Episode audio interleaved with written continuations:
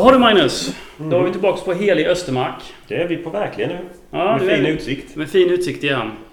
På baksidan där eh, tror jag de satt uppe när de bildades för där brukar isfrontgrabbarna Precis. eh, sitta när, när, på födelsedagarna. Vi är på Staglaberget Jaha. och kollar ut över Växjösjön. Ja.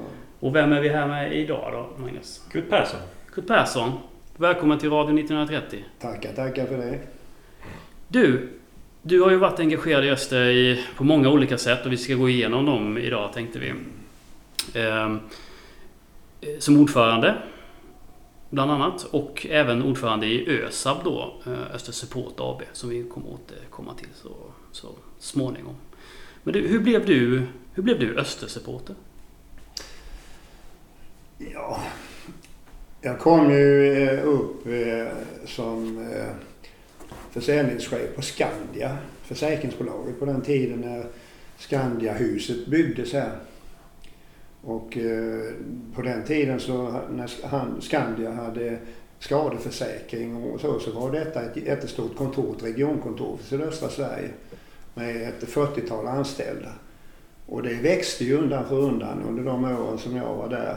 Eh, till, så vi var nästan 100, jag tror vi var 95-96 personer på Skandias kontor här på den tiden. Mm.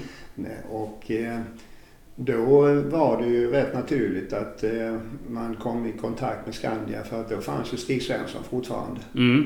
Och eh, då handlade det om sponsorskap. Mm. Så att jag var ju eh, som eh, ett av de största försäkringsbolagen. Mm. Självklar sponsor. Vi hade ju rinkreklam runt hela arenan hur mycket som helst på det gamla Värensvall. Ja, just det. Och så, så var det väl. Men Öster var ju faktiskt aldrig mitt lag. Jag är uppfödd i Karlskrona. Mm. Och där fanns ju inget eh, topplag. Det fanns ett Saltö som spelade i gamla division 2 en gång i Mm. tiden på fotboll. Mm. Som man hejade på lite. Men annars så var det Hammarby som var mitt lag. Ja. Men eh, jag spelade ju handboll va, så Mm. att eh, eh, därför så eh, fanns det, jag var med engagerad i Växjö, eh, Växjö HF. Ja, just det. Hette det ju på den tiden eftersom min grabb spelade lite handboll där så Ja, var med som lite ledare där. Ja, visst. Mm. Så vi, eh, Östersupporter blev jag, det tog nog 10-15 år kanske innan jag blev någon Östersupporter. Ah, okej. Intressant. Och eh, det berodde på att eh, det fanns eh, affärsvänner i Östers styrelse. Det var så bökigt alltså och, och besvärligt och tråkigt i, i Öster på den tiden. Och många, jag, jag hade ju ett stort nätverk här uppe och till exempel i Rotary och så vidare där gillade man eh, inte, eh, man pratade inte särskilt gott om Öster. Mhm. Hockeyn fanns ju inte på den tiden heller Nej, kan man nej, säga. det. Men Växjö HF låg ju i Allsvenskan Mm. som det hette på den tiden, Mm. i högsta serien. Och, Mm. så det var ju lite det som gällde och en del andra eh, idrotter också. Vad var det som gjorde att det inte var så populärt med Öster? Ja, alltså det var ju en period eh, tyvärr eh, som eh, man märkte att eh, man ville manövrera ut den gamla gedigna Svensson-familjen på något sätt ifrån öster. Mm. Och eh, man var ju ofin egentligen mot Stig så att säga då medan han levde och så. Det tog rätt många år, nästan ända fram till jag kom tillbaka i, i bilden som eh, eh, Stig Svensson verkligen lyftes upp igen till, till den nivån som man förtjänar. Mm. Och eh, det var också under den perioden som eh, eh, övriga Öster eller övriga Svensson-medlemmar eller vad man ska säga, Tommy och andra, de var ju besvikna också de på föreningen lite grann. För att de, deras, hans pappa behandlades illa. Mm. Och det var ju det, riktigt vad det, jag var ju inte inblandad på den tiden så jag, jag vet ju inte eh, vad, det var som låg bakom Vad- det Och nu här. är vi, vilket årtal är vi nu? Är det runt... Ja, detta måste vara på 80-talet. Ja, det, är det runt när de åker ut första gången va? Eller då Ja. 88? Kalle Rönn blev ju, ja, Precis. det var ju bland de första gångerna som eh, jag blev tillfrågad som Mm. Skandia-direktör här om jag Mm. skulle vilja bli ordförande. Men, eh, och det hade bolaget hade ingenting emot det men jag skulle gå en chefsutbildning som skulle ta 80 dagar under ett helt år i olika omgångar som Mm. gjorde att det, det gick inte att kombinera. Just Så att, Annars var ju det en... en, en eh, det, på den tiden var det ju väldigt status att vara med i Östers styrelse. Mm. Och, eh, det fanns ju en, som någon slags institution i, i samhället och så. Och det är klart att en av de större arbetsplatserna som jag var chef för här och stor sponsor för föreningen så var det ju inte så eh, konstigt att, man blev, att eh, det var trevligt att bli tillfrågad om man eh, ville bli ordförande. Men, eh, men det var ju inte på något sätt självklart och de hade ju jätteproblem år efter år. De, hade, de höll, tog ju livet av, eh, nära på, höll jag på att säga, den ena ordföranden efter den andra. Ja. Eh, Man behöver inte namnge de här, Nej. men de var ju, flera stycken av dem blev ju sjukskrivna efter tid för det var ju sådana ekonomiska problem. Mm. Och sen så till slut så lyckades man inte få någon eh, att så ställa upp som ordförande. Och då eh, istället så använde man eh, styrelsemedlemmarna så att ordförandeskapet under en treårsperiod Mm. fick cirkulera. Mhm. Men man hade ingen ordförande. Nej. Utan man utsåg en då. Och på den tiden eh, var ju eh, Harry Bäckström som var eh, chef på eh, Volvo Brauhaus. Mm. Och eh, Pyrell fanns inne någon, men han var ju mer en sån här eh, räddare i nöden när det var konkursrisk en gång som han satt som ordförande tillfälligt under den perioden. När det var riktigt illa? Ja, det var riktigt illa. Mm. Någon gång under den här perioden när de här eh, när föreningen styrdes av de tre med Harry Bäckström, Claes Fransson som var chef på Nordea Mm. och eh, några andra. Det var ju sådana som jag hade i affärsvänner jag hade som Skandia-chef. Mm. Och eh, då, där kom väl eh, jag lite grann in i det kan man väl säga och eh, hade ju också börjat att eh, vänja mig vid fotboll kan man säga och, eh, och naturligtvis Öster skulle tillbaka till allsvenskan. Alltså på, nu är vi på 90-talet. Ja. Och, och eh, bakom oss hade vi ju sett den här eh, förfärliga eh, kvalmatchen mot Ljungby. Ja. Där man höll på att ramla ur Ja. även den serien. Ja. Och Gren hette väl den målvakten som Ja. gjorde någon kanonräddning på slutet. Jajamän, jajamän. Så att eh, jag kan inte riktigt eh, säga. Det tog lång tid kan man säga Mm. innan jag eh, blev eh, österfrälst. Mm.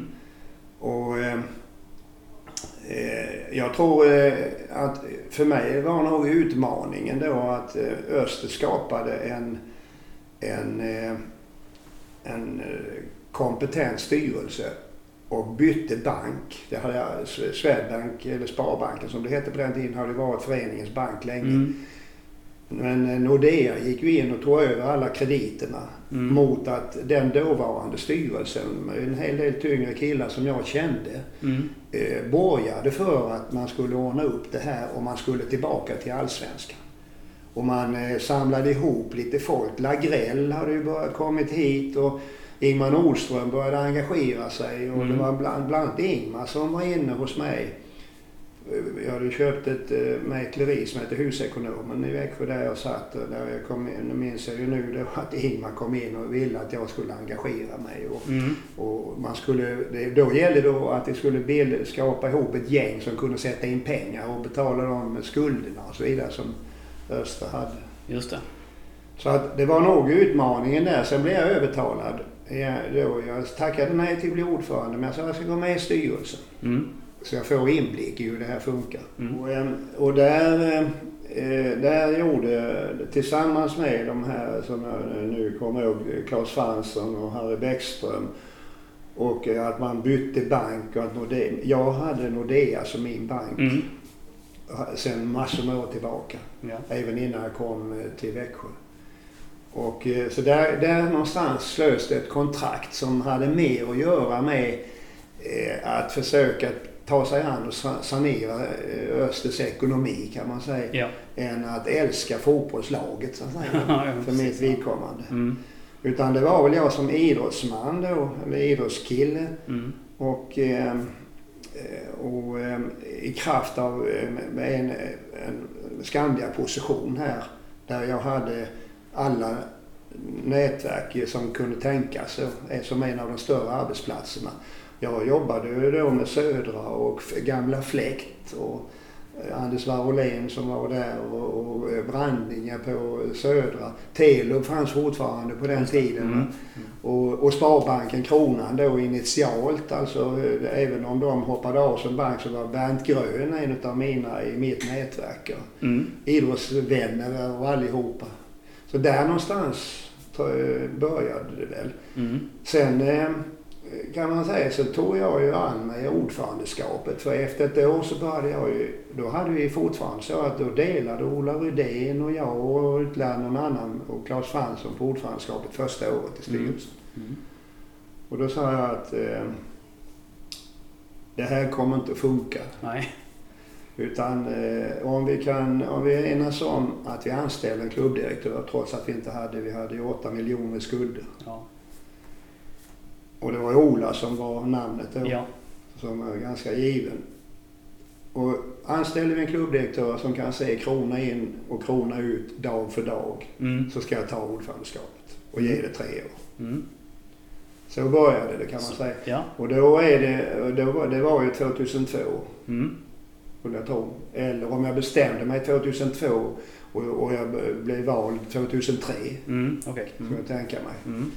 Mm. För att, eh, och det kan vara ett år till därför att jag vet att vi anställde Ola i december 2003.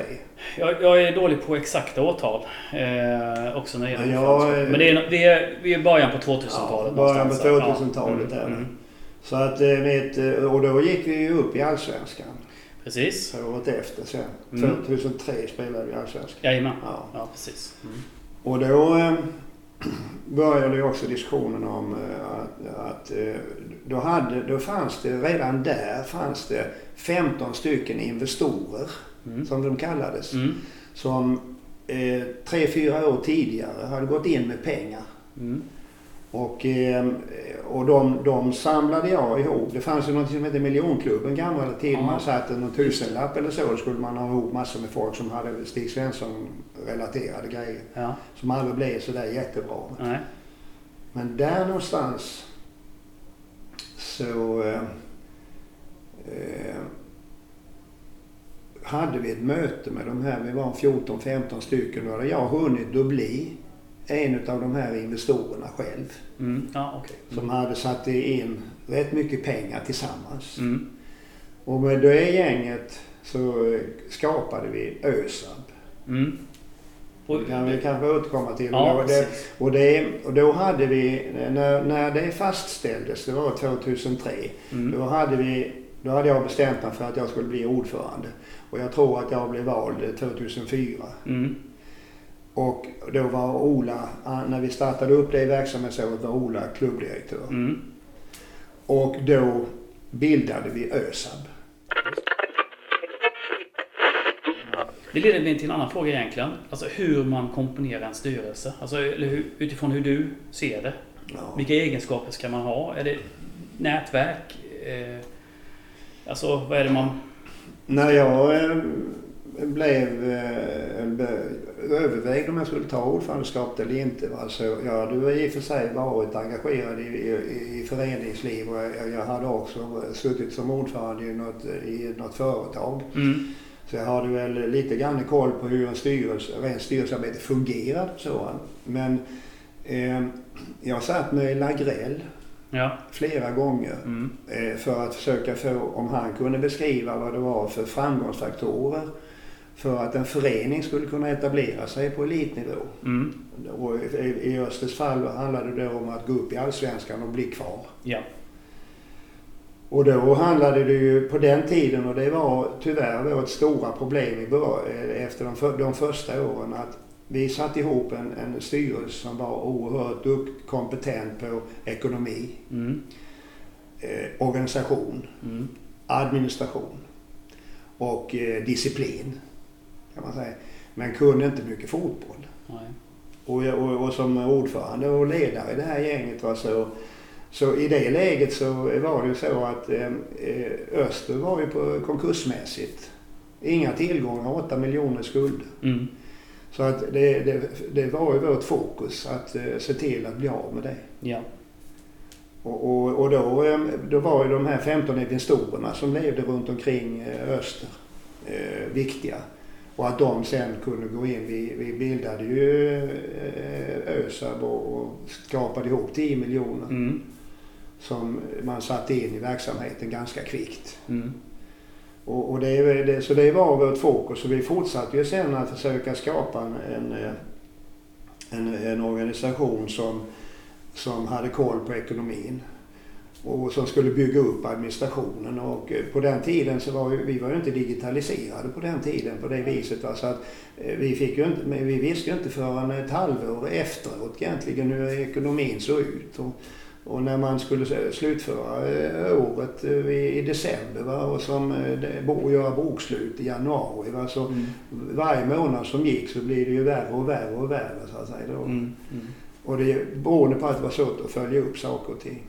Och att vi- man tidigare inte hade haft någon, även om man hade haft kassörer och så vidare, men som handlade, betalade, betalade räkningar och så, man hade ju inte koll på redovisning. Inte det övergripande. Nej, Nej. Var det okunskap som gjorde att det blev 8 miljoner back? Eller varför, Ja, varför det- blev det som det blev? Eh, Ja, jag ska kanske inte recensera mina föregångare där, men det är självklart att eh, det var ju inget unikt för Öster. Så ser det ut i många föreningar. Det beror ju mycket på naturligtvis att man inte har koll. Det kan man ju säga. Jag tror inte att det beror på okunskap för att det var ju, det var ju personer av eh, min karaktär redan innan. Mm. Menar, eh, både de som har suttit ordförande och Kalle Rönn menar han var ju chef på Skanska här och så Mm. vidare. Mm. Utan jag tror att det var alltså överambition rent sportsligt alltså. Man, man, man, det här är det gamla vanliga då att vi måste satsa ta, för att kunna ta oss ur det här. Mm. Och sen eh, höll, håller inte de sportsliga resultaten och då står man där med kostnaderna. Men, men eh, de, medan intäkterna blir man av med kvickt.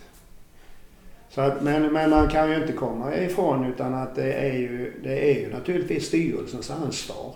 Mm. Och det är ju alltså, i, det är i högsta grad slarvigt att låta det rinna iväg att man får 8 miljoner skulder. 8 miljoner låter kanske inte så mycket idag men då var det gigantiska Det belopp. Det låter mycket idag med. Det låter mycket idag. Ja, det låter, ja det, men, men ändå. Ja, alltså, det, så det, menar, det är ju fasen, det är, ju- vi pratar om det är mer än ett decennium sedan. Så att det, menar, det är Ja, 20 visst. miljoner idag. Ja, ja, visst. Och, och, och då nu ska jag tänka att ö, på den tiden omsatte kanske inte Öster mer än eh, eh, 10-15 miljoner även på högsta nivå. kan man Nej. va? Och, och, och, och 8 miljoner i relation till det. Va? Mm. Så det var, ju, det var ju gigantiskt alltså. Är det det som klubben lider av här nu under hela 2000-talet egentligen? Som, det, ligger det kvar nästan? Ja, det, det, man, man kan ju säga att eh, vi hade ju inte eh, de resurserna att göra de satsningarna som man skulle behövt göra när man går upp i Allsvenskan. nej, Eh, Men vi gick ju ändå upp tre gånger. ja, Och eh, lyckades ju inte. Ena gången var det ju eh, väldigt otur. Alltså att vi, vi menar vi förlorade fel matcher. ja, Och, och så. Vi pratade om det nu. Det är så viktigt att man vinner rätt matcher. De Mm. lag man ska efter sig måste man slå i alla fall hemma. ja. Ja, ja. Så att eh, det, det kan man väl säga att eh, vi har ju inte lyckats. Vi hade en kort period så lyckades vi ju bli, bli skuldfria. Eh, Under hela min tid så hade vi ju bra ekonomi, alltså i förhållandevis bra ekonomi. Mm, ja, Men vi hade ju inga stora överskott ändå för allting gick ju att stoppa i svarta hål. ja. Men vi var i alla fall skuldfria och vi kunde, eh, vi nästan fördubblade omsättningen under den där sexårsperioden. Vi var ju uppe i eh, 30-35 miljoner Mm. eh, som är mest då. Och eh, det har man ju inte varit sedan dess. Nej. Trots att det har eh, kommit andra tv-avtal och annat Ja. nu på bild. Så att, ja, eh, visst, ekono, eh, ekonomisk, eh, bräcklig ekonomi Mm. eh, har Öster lidit av eh, i 20 år. Mm. Det kan man säga. Några enstaka år så har det ju funkat hyggligt. Och då är, men för att det har varit eh, av och till och det är nu också de senare åren här så har det varit väldigt kompetenta personer i styrelsen. Mm. Sen om, om sammansättningen har varit tillräckligt bra eller det har jag ju ingen riktig inblick i. Men eh, under de åren jag var ordförande så lyckades vi med en hel del. Mm. Både sportsligt ju, vi gick ju ändå upp Ja, ja, och tog oss tillbaka och så Mm, vidare. Och så, så att, eh, plus att eh, det blev ordning på ekonomin så jag i huvudsak eh, varit ganska stolt över min eh, insats i Öster. Kan man säga genom åren.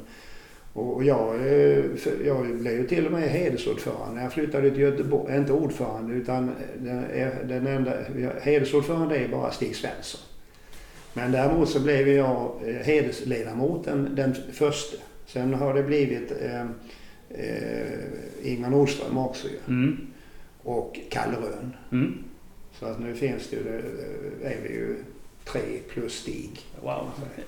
Jättekul. Så att, men det är det är när jag flyttade till Göteborg i professionellt då. Mm. Så vid det årsmötet så eh, blev jag utnämnd till hedersledamot. Och det var ju väldigt trevligt. Va? Mm. Det var på något slags, eh, kvitto på att, att jag hade gjort tydligt ifrån mig. Nu ska jag inte tala för alla Östersupportrar men jag har också bilden av att eh, under din ordförandetid att många supportrar är väldigt nöjd, nöjda med din tid som ordförande.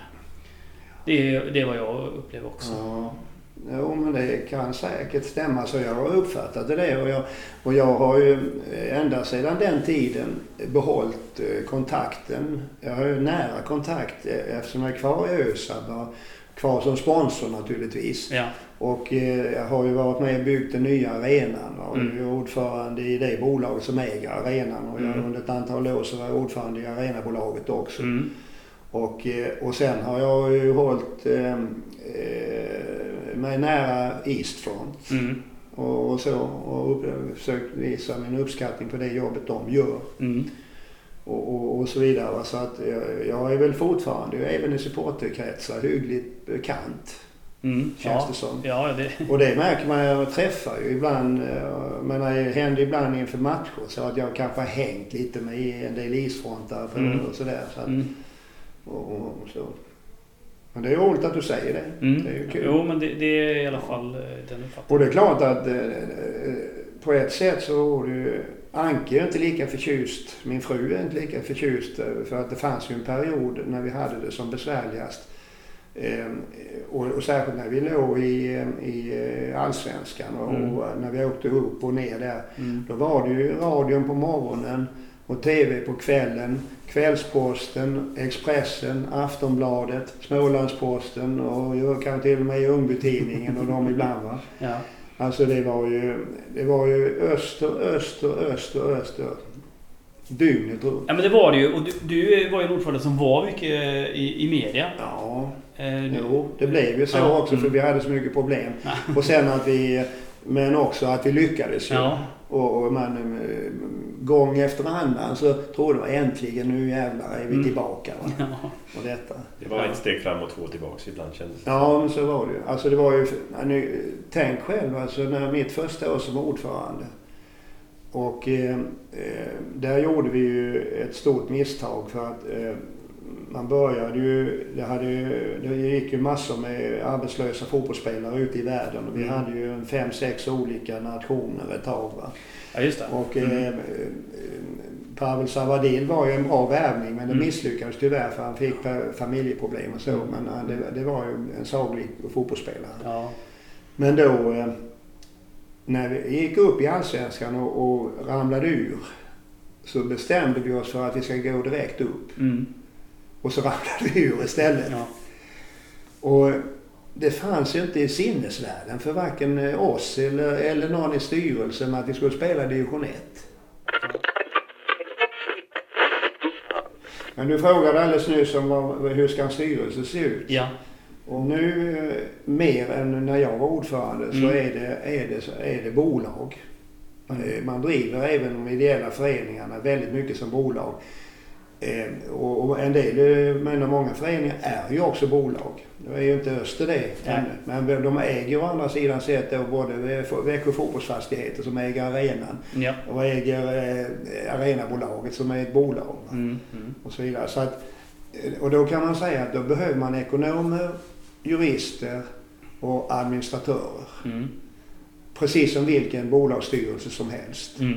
Men det måste ju vara människor alltså som dels eh, kan vara med över tid. Alltså det värsta är ju att få in en, en näringslivsmänniska som är med ett år och fattar massa eh, halvbra beslut och sen sticker på grund av att man är tvungen. Alltså man byter jobb och flyr, lämnar stan eller eller orkar inte med både och och så. Ja. Så att alltså utöver de här kompetenserna Mm. Så behövs det också kontinuitet. Mm. Och där har ju, det är ju en, en, ett bekymmer som Öster har eh, dragits med både när det gäller på ledarsidan och bakåt i tiden Mm. och på spelarsidan. Det har varit, och på tränarsidan. Men när vi, under, under min tid, jag är emot det. Jag är inte särskilt glad för det här man ska sparka ut tränare så fort det går Nej. dåligt. Men eh, det värsta är att under mina sex år som ordförande så åkte tränarna ut och in. Ja. Vi bytte stup i kvarten. Ja. Och, eh, och därför måste man ändå säga att, eh, att eh, under vissa av de här åren så fanns inga sportchefer. Utan då var det ju Mm. föreningens styrelse Mm. som skulle ha den kompetensen och kunna Mm. sköta det sportsliga. Ja. Och det hade vi inte. Nej. Och, sen, och då kom man ju fram till att då hade vi klubbchef, men det var det viktigaste i första skedet när vi diskuterade klubbchef eller sportchef. För vi har inte råd med båda. Nej. Och då måste vi ha en klubbchef som kan ta ekonomin. Mm.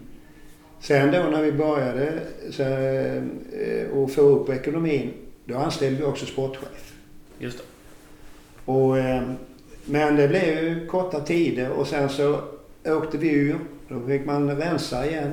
Mm. Då anställde vi ju inte bara sportchef utan vi hade ju anställt marknadsmänniskor och så vidare då. Och, Mm.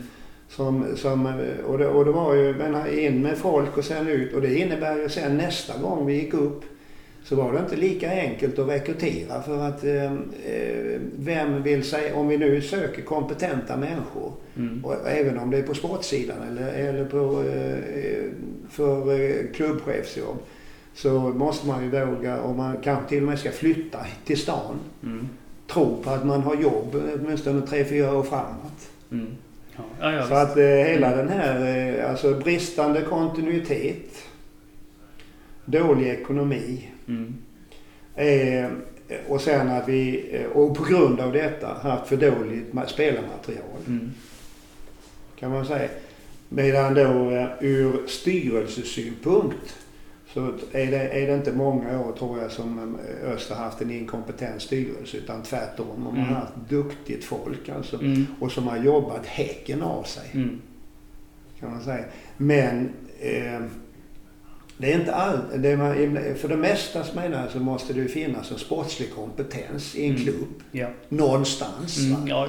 Och har man inte tjänstemän som kan ha det Nej. så måste i så fall tränaren gå in Mm. och få eh, ett, ett, en väldigt stort mandat för att bygga laget. Ja. Och då måste ju tränaren vara där och då kan inte han gå, vara ett år eller två och sen ut. Nej. För då blir det ju ingenting av den då. Nej, nej.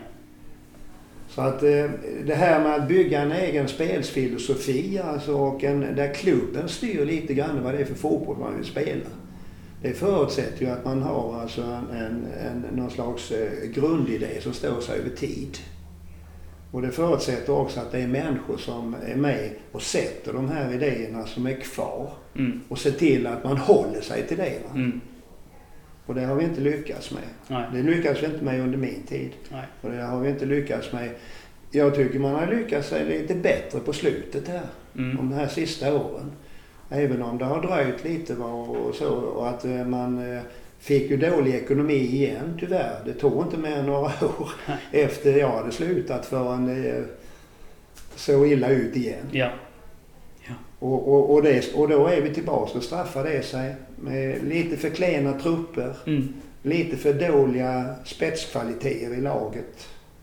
Lite för dåligt... Eh, när, Fred, när Fredrik Gustafsson kom in då fick vi in en kompetent person rent sportsligt. Mm. Och som också hade ledaregenskaper och så. Eh, och eh, man gjorde ju ett försök med Concha också va? men det där Mm. var ju eh, tyvärr med dömt att misslyckas eftersom han tillhörde ju inte eh, Småland på något sätt eller Öster och så utan hans, han det var en bra kille Mm. och hade en fantastisk bakgrund som spelare. Mm. Och eh, var rätt, eh, han var inte högutbildad men han var väletablerad, eh, Mm. be- begåvad kille. Mm. Men, men eh, bodde ju i Skåne och åkte Ja. hit ibland. Va? Och, och så. Ja. Så att det där... Och han hade ingen erfarenhet utav sportchefskapet Nej. utan det var det hans första jobb. Ja. Ja, och det, det är inte enkelt att säga vad det är som har gått fel. Va? Men, men i grund och botten idag så är det väldigt svårt att bedriva verksamhet med svag ekonomi. Mjällby är ju ett lysande undantag. Som Ja. jag är Blekinge och gläder mig. Det är ju helt osannolikt det de åstadkom. Det är femte gången de är uppe och sånt. Ja, jag vet inte, men det är Och, ja, alldeles och många två år sedan så var det på näppen att de åkte ur ettan också. Ja, ja visst. Och så. så att, eh, Men då undrar man ju vad gör de? Eller vad, har du någon insyn? Eller, eller vad, vad skulle receptet vara då för Öster? Enligt, utifrån dina synvinklar liksom.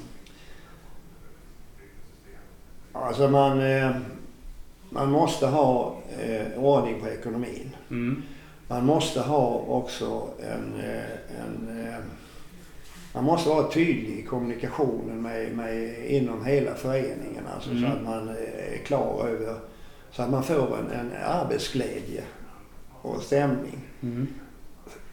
Sportslig framgång som vi egentligen ändå får säga vi har i år. Mm. eh, gör, gör ju att folk, eh, även om man nu tycker att vi har spelat lite för många oavgjorda matcher här som suger poäng, Mm.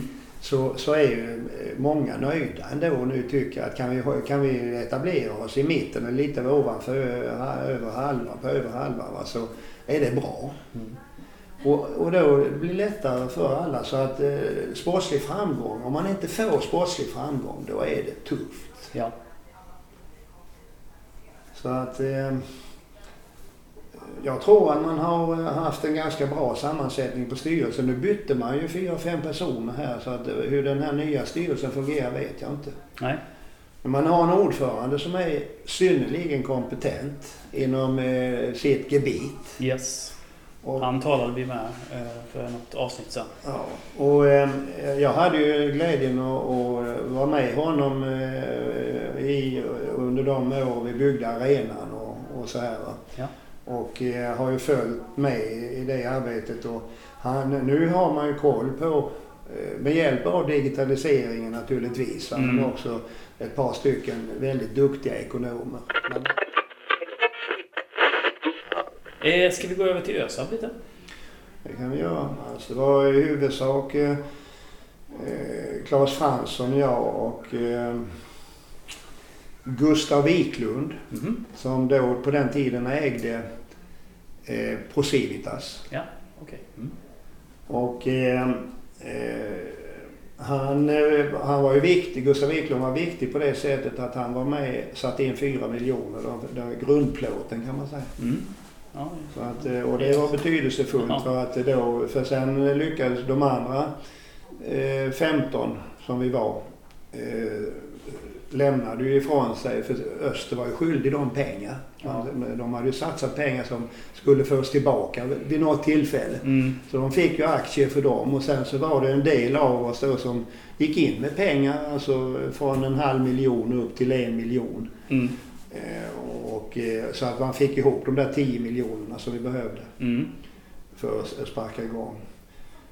Och eh, då var ju syftet att, då, då hade man ju gjort analysen innan att är det någonstans det ska finnas ett allsvenskt fotbollslag så är det ju Växjö. Mm. På grund utav historien förstås Mm. Och det intresset som eh, många eh, sponsorer och andra hade. Jag menar på att det är klart att det skulle finnas ett sådant lag här. Och eh, vid den tidpunkten så var ju inte hockey någonting. Det var ju, och eh, sen hade vi ju då en, eh, en, ett, ett, ett, ett sportsligt område. Med, och alla dessa fotbollsplaner, alltså de träningsfaciliteterna som- som fanns och tipshallen som Mm. på den tiden var helt unik. Ja, visst.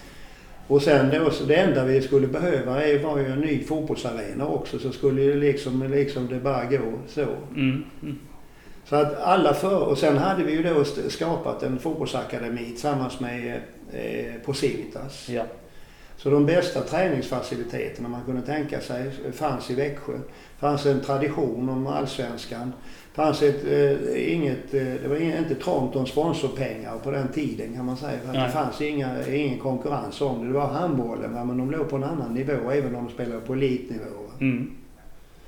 Så att eh, då, då var ju förutsättningen den. Vi ska se till att dra igång nu att eh, eh, få ihop pengar och där vi ställer ut möjligheter för Öster att villkorsfritt då lösa detta mot att vi delar på vinsterna vid eventuella försäljningar.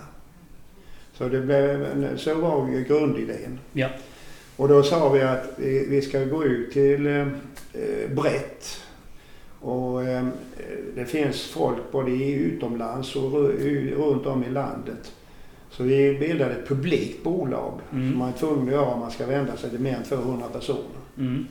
Och, och vi fick ju ihop eh, 250 aktieägare Ja. som satte in allt ifrån eh, 5 000 kronor upp till en miljon eller Mm. mer till och med, någon enstaka. Mm. Och, och, eh, och där var helt enkelt syftet att vi skulle se till att eh, våra aktieägare skulle få tillbaka sina pengar och antagligen också med lite förtjänst på sikt. För att, eh, och Öster skulle etablera sig i Allsvenskan. Det Mm. finns ett prospekt som beskriver detta väldigt väl Mm. och som gick eh, ut brett.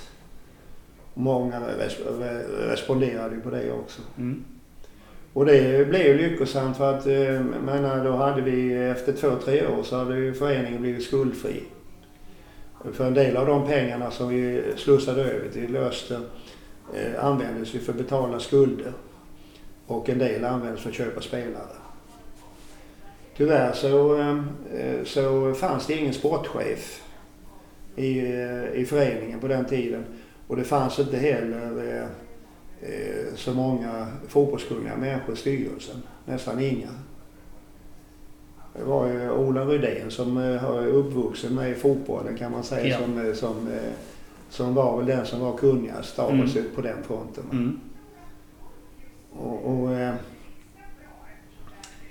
så, så man kan säga att vi, vi, eh, vi fick ju ta, vi, föreningen kom till oss och hade den och den och den och den spelaren de ville värva. Och vi, eh, vi hade gott om pengar i ÖSA Mm. så vi bara lät dem göra det. Ja. Och sen visade det sig ju att det var inga bra nyförvärv. Nej. Utan vi fick betala Ja. eh, för att få hit dem och sen lämnade de utan att vi lyckades. Man gick inte att sälja dem. Nej. Och ibland berodde det på att eh, de var för gamla kanske Mm. och skador och lite sånt. Men eh, ibland var det också att vi hade ramlat ut en serie och då var plötsligt Mm. inte spelarna värda lika mycket. Va? Och då eh, duger de inte att hålla Öster kvar på hög nivå. Ja, då duger de ju inte att ta upp ett lag någon annanstans ifrån heller. Nej. Så att vi, vi köpte spelare, eller föreningen köpte spelare med Mm. våra pengar. Mm. Eh, eh, och eh, lämnade ifrån sig dem utan ersättning tillbaka. Ja, just det. Så det var ju... Det var, det var en dålig affär. Ja, kan man säga. Så att det finns ingen utav ÖSAs aktieägare som har fått en enda spänn tillbaka. Nej. Utan, eh, och det, och nu, är, nu har ju de flesta satsat de här pengarna med hjärtat. Va? Ja. Med en förhoppning om att man skulle få tillbaka. Det fanns ju många menar jag, som, som eh, köper och jobbar med aktier och så vidare Mm. i vanliga fall. Men, Mm. Men de här då, eh, de, det var väl fan money som några sa liksom att Mm. okej, får jag tillbaka dem så eh, gläder det mig. Va? Mm. Det fanns ju, vi trodde faktiskt på konceptet därför Mm. att HIF och någon av Stockholmsklubbarna hade ju gjort så här. Mm. Och när man låg, eller om, man, om, man, om man i högsta nivån har en spelare som inte passar in i laget men spelar ändå på, i Allsvenskan, då finns det alltid andra klubbar som kan köpa dem. Mm. Om inte annat finns det en superettan-klubb som är på väg uppåt som Öster var då, Mm. som kan betala lite. Va? Mm. Men eh, när man, har man spelare som håller kna- dålig superettan-klass, då är, har de inget marknadsvärde där ute. Och det var ju den typen av spelare som eh, ÖSA hjälpte till att köpa in. Mm. De bästa eh, förvärven vi gjorde, det var när vi tog hem alltså återvändarna. Fidde Gustafsson då, Peter Wibron och så vidare. Då, Mm. Men de, de har ju blivit kvar hemma. Va? Ja, visst. Sen gjorde vi ju en och annan bra affär även på den tiden. Vi hade en Bennett, en, en blixtsnabb högerytter från Jamaica. Va, som, han fick vi gratis och sålde det rätt så, för rätt bra betalt. Va? Ja. Och, eh, eh, Ash, eh, vad heter han, kanadensaren de smala Atiba? Hack. Atiba. Atiba, ja. var ju länge vår bästa affär kan man säga. Ja, mm. det. Och, eh, så vi gjorde några som är där va? men, men när vi, jag tror vi bidrog till under alla de här åren jag var ordförande Mm. i föreningen Mm. och samtidigt i ÖSAB. Mm. ja, kanske eh, 25-30 spelare. Oj, ja. Och eh, fick betalt eh, för 3-4, bra betalt för 3-4 och lite betalt för ytterligare 3-4 och sen Mm. inte en spänn för de andra. Nej, just det. Det är ju ingen bra affär. Det är ingen bra affär. Nej, alltså det låter Nej. ju helt galet när Ja, man det gör lyssnar så här. Vi har ju, tänka att eh, vi, har ju, vi har ju varit i 15 år. Jag sitter ju på bolagsstämman då varje år och berättar, redovisar årsredovisningen och resultaten då. Och det, man, man, de gör inte vågen aktieägarna. Precis. Men å andra sidan sett så klandrar de inte styrelsen. Vi har ju en sällsynt stark styrelse med Mm. eh, i ÖSAB. Mm. Som, alltså, som sitter i börsnoterade företag och så vidare. Som verkligen är så det, det att, att inte vi har lyckats med att lämna, skapa någon återbäring till aktieägarna beror ju helt och hållet på Östers hiss upp och ner i seriesystemet och att dåliga nyförvärv kan man säga. Och att de har hittat dåliga nyförvärv tänker jag. Ja. Det har ju inte ni kunnat ifrågasätta Men- ja, tänker jag. Nej, Eller? men det tänker jag, du pratade om det här med, jag har den här sportsliga kompetensen i styrelsen. Har ni det i ÖSABs styrelse? Nej. Nej. Nej. Ja, man kan väl säga att eh, alltså, man pratar sportslig kompetens. Alltså, det är klart jag som elithandbollsspelare som Mm. har eh, och suttit också i klubbstyrelse och varit Mm. ordförande i Öst och så vidare. Jag har ju naturligtvis en, en, eh, en, en viss sportslig kompetens men jag kan ju inte påstå att jag är eh, någon fotbollsexpert på något sätt. Nej, just det. Och så. Men, men, Men eh, men, alltså, så, men de andra då, Anders Hultman då, Mm. med den här skaparägaren och så vidare, sitter i PM styrelse då. Mm. Kent-Åke Jönsson som har suttit i Saab-bolag och på Telobolag och så vidare, sitter i styrelsen. Mm. Alltså de, eh, eh, Hultman går ju inte ens på matcherna va, medan eh, Kent-Åke har alltid gjort, han har till och med suttit i Östers styrelse Mm. innan min tid Mm. en gång. Och, och sen Olof Hallrup menar jag på Fortnox, alltså mm. då, som är ordförande i Fortnox styrelse, va? Mm. börsnoterat bolag och så vidare. Och, och, ehm, och sen Mats Egerholm då som sitter i, som är storägare och i, i, ehm, varit i styrelsen i Profilgruppen. Mm. Jag själv är ingen duvunge i det sammanhanget. Jag har stor erfarenhet av styrelsearbete i alla möjliga bolag och föreningar och så. Men fotboll eh, är vi bara intresserade av, men man kan Mm. ju inte. Utan, men det har ju inte varit, eh, på senare år har inte det varit så jättestort problem för att det har ju ändå varit kompetent folk i öster. Just det. Mm. Men vi, och, och sen har vi haft så lite pengar på slutet va, så att vi har ju varit sparsmakade för det. Så att vi Ja. har inte gått på så stora blåsningar nu de senare åren. I- Men egentligen vi skulle ju eh, skapa eller finansiera unga utvecklingsbara Ja. spelare Ja. som står i prospektet som har både sportslig och ekonomisk utvecklingspotential. Ja, Så köpa billigt och sälja dyrt, det var ju affärsidén. Precis. Och det har ju inte lyckats.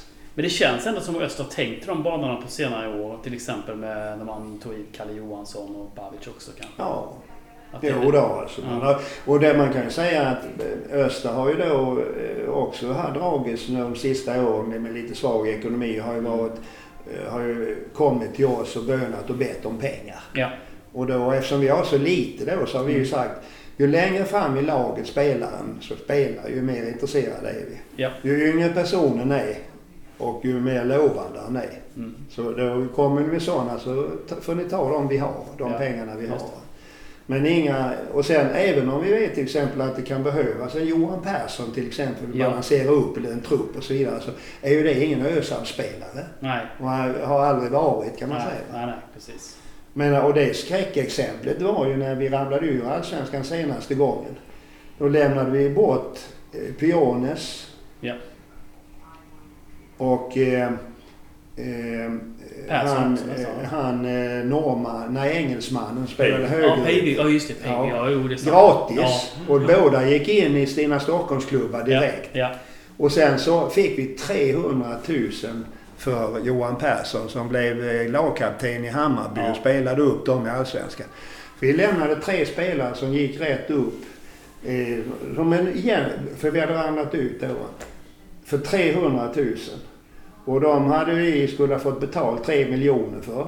Mm. Om vi skulle haft hit dem. Ja, det är så att man kan säga att eh, ÖSAB kämpat på. Mm. Och eh, det är ingen som är arg på mig eh, utav aktieägarna. Nej. Inte vad jag har hört i alla fall.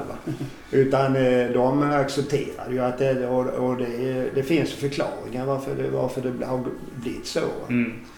Och, eh, vi har några miljoner kvar i ÖSAB men eh, reglerna säger att vi måste ju eh, vi får inte, vi må, vi, eh, det gäller aktiebolagslagen. Man måste ha ett, ett visst kapital kvar för att annars så måste man likvidera bolaget. Ja.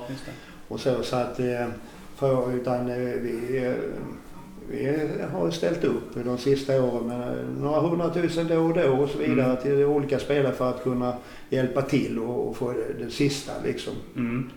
Och då undrar man ju hur ser framtiden ut för ÖSAB och Östersamarbetet? Det den kommer ju, ÖSAB kommer ju, ja samarbetet eh, 2021 i december så är ju avtalet slut. Ja. Och då, får, då måste man, eh, då får heller inte den här konstellationen fortsätta. Just det. Utan det är lite nya regler så man kan start, man skulle kunna starta upp igen. Mm. Men eh, eh, förutsättningar för att kunna göra det Mm. eh, för att, att få ÖSABs aktieägare att vilja satsa ännu mera pengar skulle ju möjligen vara om Öster gick upp i Allsvenskan så att säga. Ja. Eller man skulle kunna peka ut, nu finns det ju inga sådana här Österspelare ute i utlandet någonstans man skulle plocka hit. Eller, eller om man skulle kunna hitta någon sån där supervärvning så man skulle kunna få ett litet antal av de här att sätta in mer pengar. Mm. Men menar, komma, eh, jag vill inte ens gå ut och fråga om mer pengar för det är ju, det är ju, det är ju skamligt då. Trots att jag menar, jag, som tur är menar jag så har jag ju satt mycket pengar själv. Ja. Och det då, så det är därför, det vet ju också alla. Va? Det är vi, de största aktieägarna står ju på hemsidan Ja, ja. till och med. Va?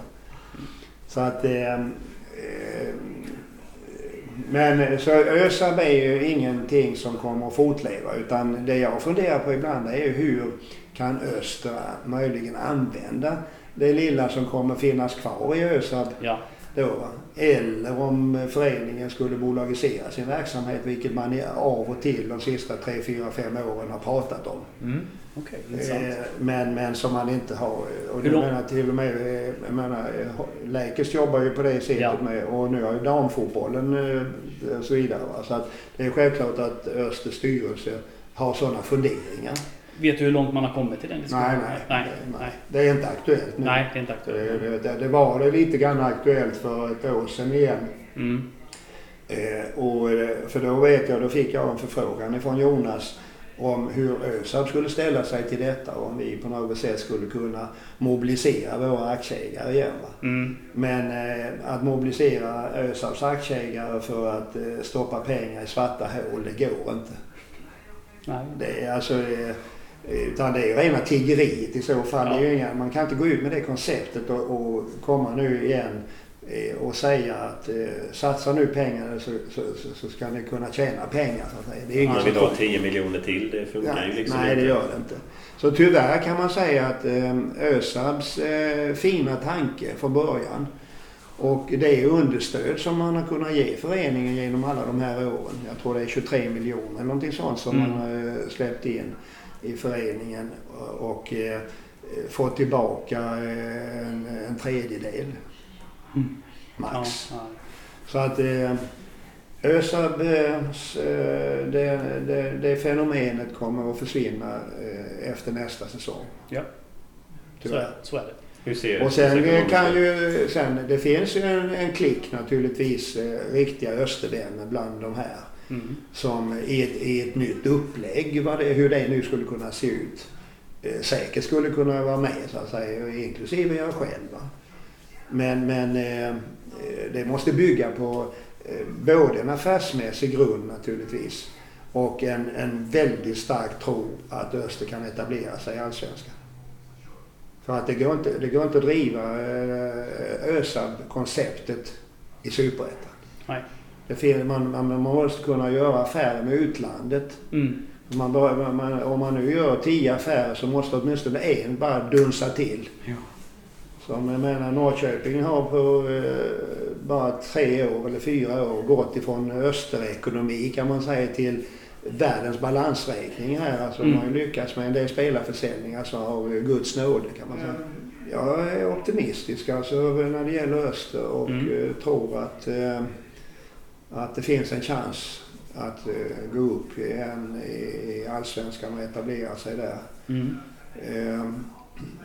Mycket beroende på att Växjö växer och eh, det är en universitetsstad. Vi har fotbollsakademier på flera ställen, både på Gungsmal och på Civitas. Mm. Vi har fortfarande, eh, kanske inte i särklass, men alltså i alla fall, eh, det är ingen tvekan om att vi har allsvensk nivå på våra träningsfaciliteter och annat. Mm. Och, eh, så egentligen, egentligen är det ingenting som fattas annat än pengar och kontinuitet. Mm. Du, eh, jätteroligt att, att snacka historia, Östers ekonomi och... Jag fick Organisation. organisation och Ja. struktur. Fick jättemycket ny Ja, men information. ni ska få ihop något av detta vet jag inte men det, ni är ju proffs. va, Så, Det är inga problem. Det var jätteroligt. Så tack så jättemycket Ja, tack så mycket. Mm. för att du ställde upp på en intervju. Och eh, då tackar vi också alla som har lyssnat på, på det här avsnittet. Mm. Tack och bock! Tack och bock.